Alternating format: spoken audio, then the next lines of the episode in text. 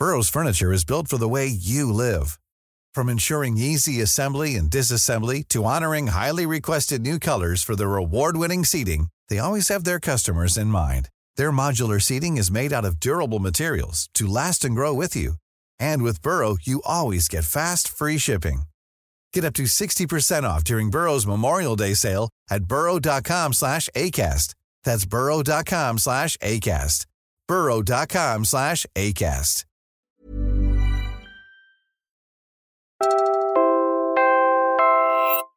You're listening to Puma Podcast. Good afternoon. It's Friday, June 9, 5.25 p.m. I'm standing here in the middle of the Liwasang Bonifacio. The Manila Central Post Office building really towers over this park. Uh, you don't really realize how monumental it is until you see it in person.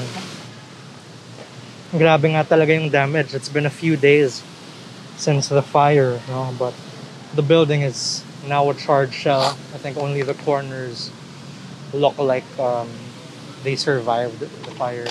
Saka yung columns. But even the uh, the lettering that says post office building is a charred shell now. Tapos kitang kita talaga yung damage. Like even on the LRT one on the way here.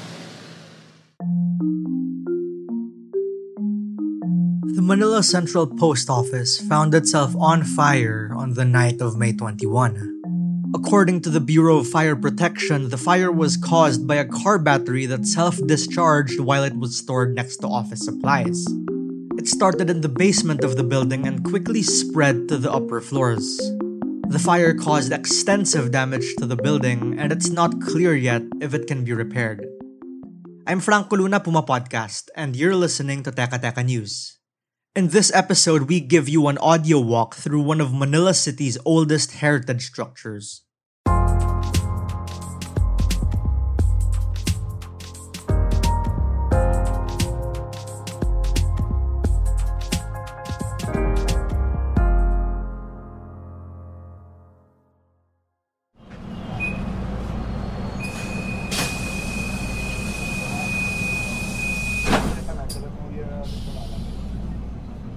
Pagkasakay mo pa lang sa LRT1, makikita mo na.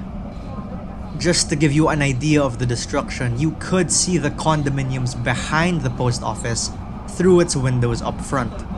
Ibig sabihin, wala nang laman sa loob.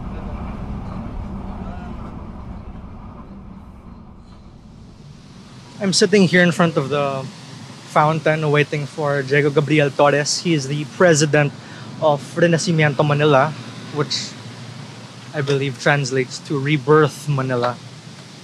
Once he gets here, um, he's going to take me on a audio walking tour of just the area in and around the Manila Central Post Office.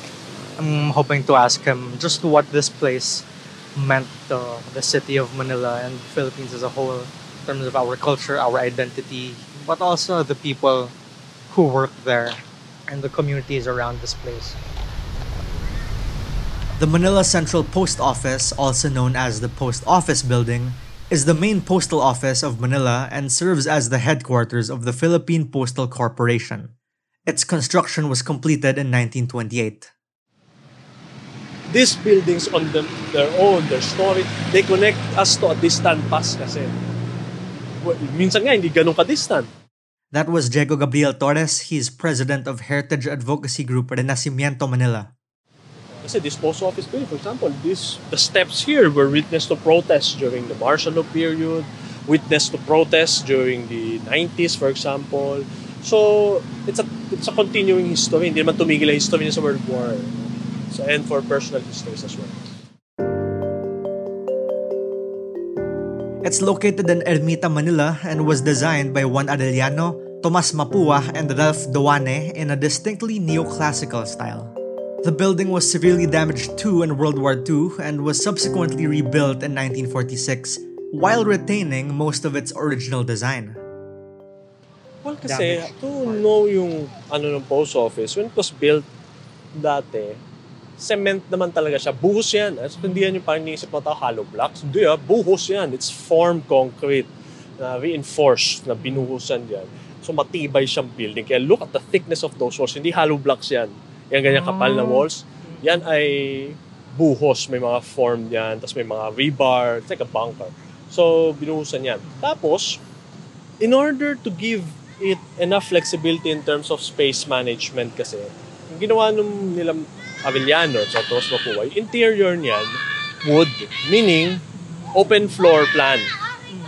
Pag sinabi open floor plan siya, pwede mong tanggalin yung mga kahoy, baguhin yung layout if you wish to do so. As we mentioned, the building was severely damaged by a massive fire that started in the basement and spread throughout its floors. Total damages were initially pegged at 300 million pesos, which also includes letters, court documents, and other parcels. The 97 year old building caught fire at 11 p.m. on May 21 and was only declared to be under control around 7 a.m. the next day. The post office is one of the city's most recognizable landmarks, but here's exactly what we're losing with the fire. Ano po yung nawala? Yung wooden portion naman ng building lang yung nasira talaga. And metal parts na nagbuckle, like yung mga rehas. But the rest of the structure is still there. So it's not destroyed. Yan mali nga yung ano, it's more or less, ano, not raised or anything, gutted. Yung tawag sa kanya. Yung, yung laman niya ay sinira nung apoy. Kasi pala yung feeling no, nung to see a structure from your time na in this state, uh, suddenly wala na siya. You were just, it was so, take it for granted na parang sobrang permanent niya. And then suddenly it's gone. To a great many people, the Manila Central Post Office was a great many things a sense of history and identity, a source of jobs and economic activity, a place of beauty and inspiration. It meant a lot, no? In a sense, visually speaking, it was constructed as the monumental terminus or head ng Calle Padre Burgos, Burgos Drive, as you know. So, siya yung dulo nun. It's, it's the anchor of the processional way. Yung, di ba, major avenues, major cities have major avenues like Pennsylvania Avenue sa US, you have Broadway sa America, although yun, accidental yun. Pero in terms of design, Champs-Élysées, Unter den Linden, so these are major thoroughfares for processional events. So, Padre Burgos and Taft Avenue is supposed to be that. Kaya nasa dulo yung building na yan. So visually speaking, nung wala pa yung park, nung wala pa yung mga flyover, coming north from Taft, yan yung makikita mo. So it was an important edifice. But the burnt remains of the Manila Post Office are a stark reminder of the fragility of our heritage. The building, once a proud symbol of the city's history and culture, is now a charred shell. But more than anything, the state it's now in is, or should be, a wake up call.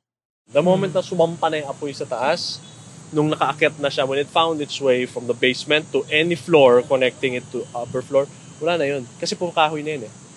The mere fact that na, now, looking at it from outside, tagusan siya, you could see escolta sa likod, you could see yung courtyard niya sa which you can't before, goes to show kung gaano ka marami ng interior wooden space yung kinain ng apoy. Now, hindi na yung bago. Kasi if you look at yung pictures niya from 1945, yung fire damage, similar. Ang ba, wala lang ngayon mga butas ng kanyon. Pero similar in a sense yung fire. Which means, the, fi- the fire behaved generally how it did before. Look at the pictures in 45, look at it now. Yung sunog niya, similar. Pero sira na nga ba talaga ang Manila Central Post Office? That's what I thought, and I'm sure what many of us thought. We'll tell you more after a quick break.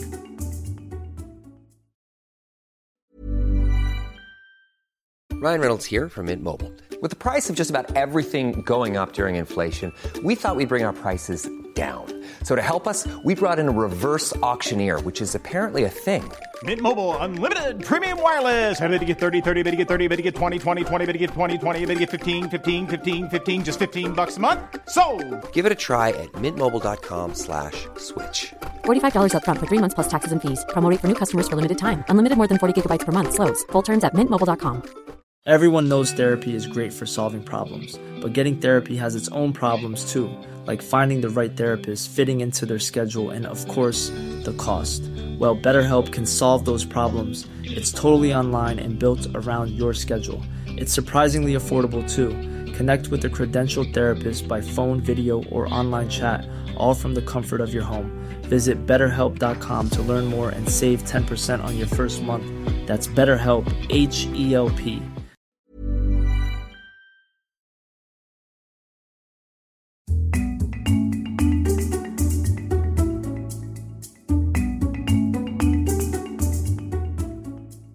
Remember, masonry does get compromised sa apoy and it does collapse on certain fires. Fires could destroy brick buildings, for example, it's intact. Sira yung bubong niya, may damages yung mga bakal-bakal na parts niya. And yet, it's still standing. So, testament din yun sa strength. What was most striking about the post office during my visit was that it was still standing. After the fire, all its columns were still intact. The exterior was burnt, sure, but it showed no indication that it was about to fall apart. Sa madaling salita, nag-survive siya. What is it po ba about siguro yung architecture nito that makes it so unique? Well, what's great about this, it's actually level nung kanyang ano eh, monumental presentation. Isa yun sa mga ina, ginawa kasi ng mga Americans eh, yung paggamit sa neoclassical architecture, using them for government buildings in order to build imposing structures that scream government, no? But not just government pa siya, colonial government siya. At, at least during their time. And when we inherited these structures, ganun pa din yun. You're seeing this building, edifice of power siya. eh. These are edifices of government. No? Imposing siya talaga. And how, and in this case, ha, this is in a grand scale. Sometimes tingin natin, ah, kasi may bigger buildings abroad. Yun yung kino-compare natin. No. Wala kang mahanap na kagaya niyan dito sa Pilipinas with that colonnade, with yung kanyang lunette, yung scale niya. Kala mo, liit-liit niya. eh. From afar kasi lumiit na siya dahil nilagyan siya ng mga flyover sa harap. But tanggalin mo lahat yung mga punong yon. Of course, ayaw naman natin alisin yung mga. Pero visually, alisin mo sila. Ang laki niyang building. That's, ano, one, two, three, almost five to four, six stories high yung building na yun. Nakatayo pa yan. Sa ibaba ng basement niya. So, it's a giant, no? Yeah. And talagang ano siya, grand, grand yung scale niya. Manila City Mayor Honey Lacuna promised residents that no condominium is going to rise where the post office once stood, contrary to rumors that floated right after the fire. Ang Manila Central Post Office po ay nadeklara na noong 2018 ng National Museum bilang isang important cultural property. Ibig sabihin lamang po, ang National Historical Institute ay diniklara na ang buong lugar bilang isang heritage zone. Kapag ganito po, hindi na po maaari pang patayuan ng kahit anumang gusali maliban sa naturing na post office doon sa lugar na ito.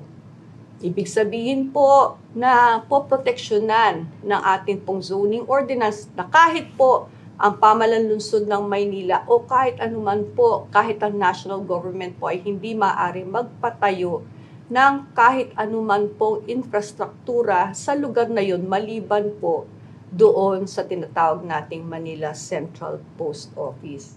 But there are many other heritage buildings in the city of Manila that don't get the same attention. Here's Diego Gabriel Torres of Renacimiento Manila again.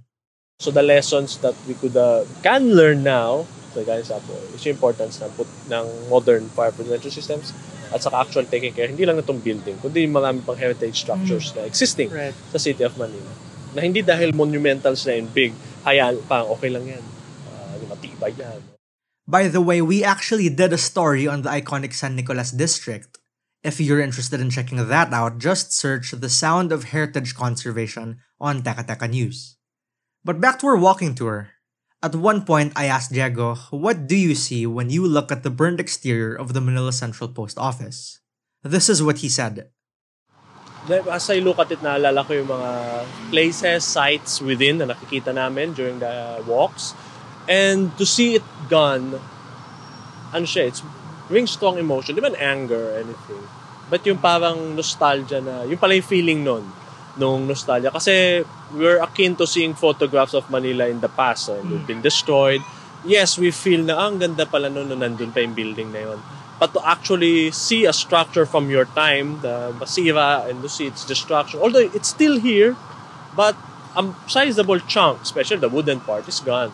So, ganun pala yung feeling ng loss. It's not much kung ano yung na-lose na city. Kasi, nandiyan pa naman siya eh. And that's what we're fighting for, to ensure na babalik siya in its old form. It's more of a scar sa mukha ng city in the sense na as a monumental heritage building, hindi, we're not talking kasi bahay na bato, we're not talking small, we're talking a big edifice in the center of the city nasira bigla, on, uh, gutted by fire, standing like a sh- shell standing in the middle. So para siyang testament dun sa plight ng heritage sa city ngayon. What we should also see when we pass by the shell of the post office is the lessons we could have learned but didn't. Well, I think wala tayong natutunan doon dahil gera yung dahilan nun eh. It burned during World War II. Right. So, hindi man natin anticipated ngayon na magkakagera or anything. Siguro yung lesson lang dun is yung terms of fire prevention. Of course, alam natin financially, nagsastruggle naman talaga yung postal service. Kaya nga humihingi sila ng additional funding. And that would have included modernization of building. If agencies, the budget giving agencies would have acted sooner, baka mas na-save natin siya. Or if there have been earlier plans no, to appreciate the building. Kasi recent lang naman siya dineclare as a national treasure. No? 2018 lang siya declare as an important cultural property. So, kung mas sooner sana yun natin na-appreciate, baka. But then we'll be dwelling in the worlds of maybe. But maybe through this sudden fire, we get the start of Manila's rebirth. Here's Diego Gabriel Torres of Renacimiento Manila again with the final word. And through the beauty of this structure, we learn about our past, no? O, sasabihin natin, beauty is subjective. But may mga building agad na pag nakita mo, alam mo, ah, this is beautiful. Or, it makes me proud no, to see these structures. Or I could ident I could easily identify, ah, Manila. Ito mga building, ah, Maynila to. Or, kahit hindi Manila, eh, ah, Escolta na to. Ah, Santa Cruz na to. Uh-huh. So, nandun sa mga building, building that are food to the eye and to the soul. And that was today's episode of Teka Teka News. Again, I'm Franco Luna. This episode was edited by Pidoy Blanco. If you like this episode, share it with a friend or two. And of course, don't forget to follow Teka Teka News and Puma Podcast on your favorite podcast app or on YouTube. Thanks for listening.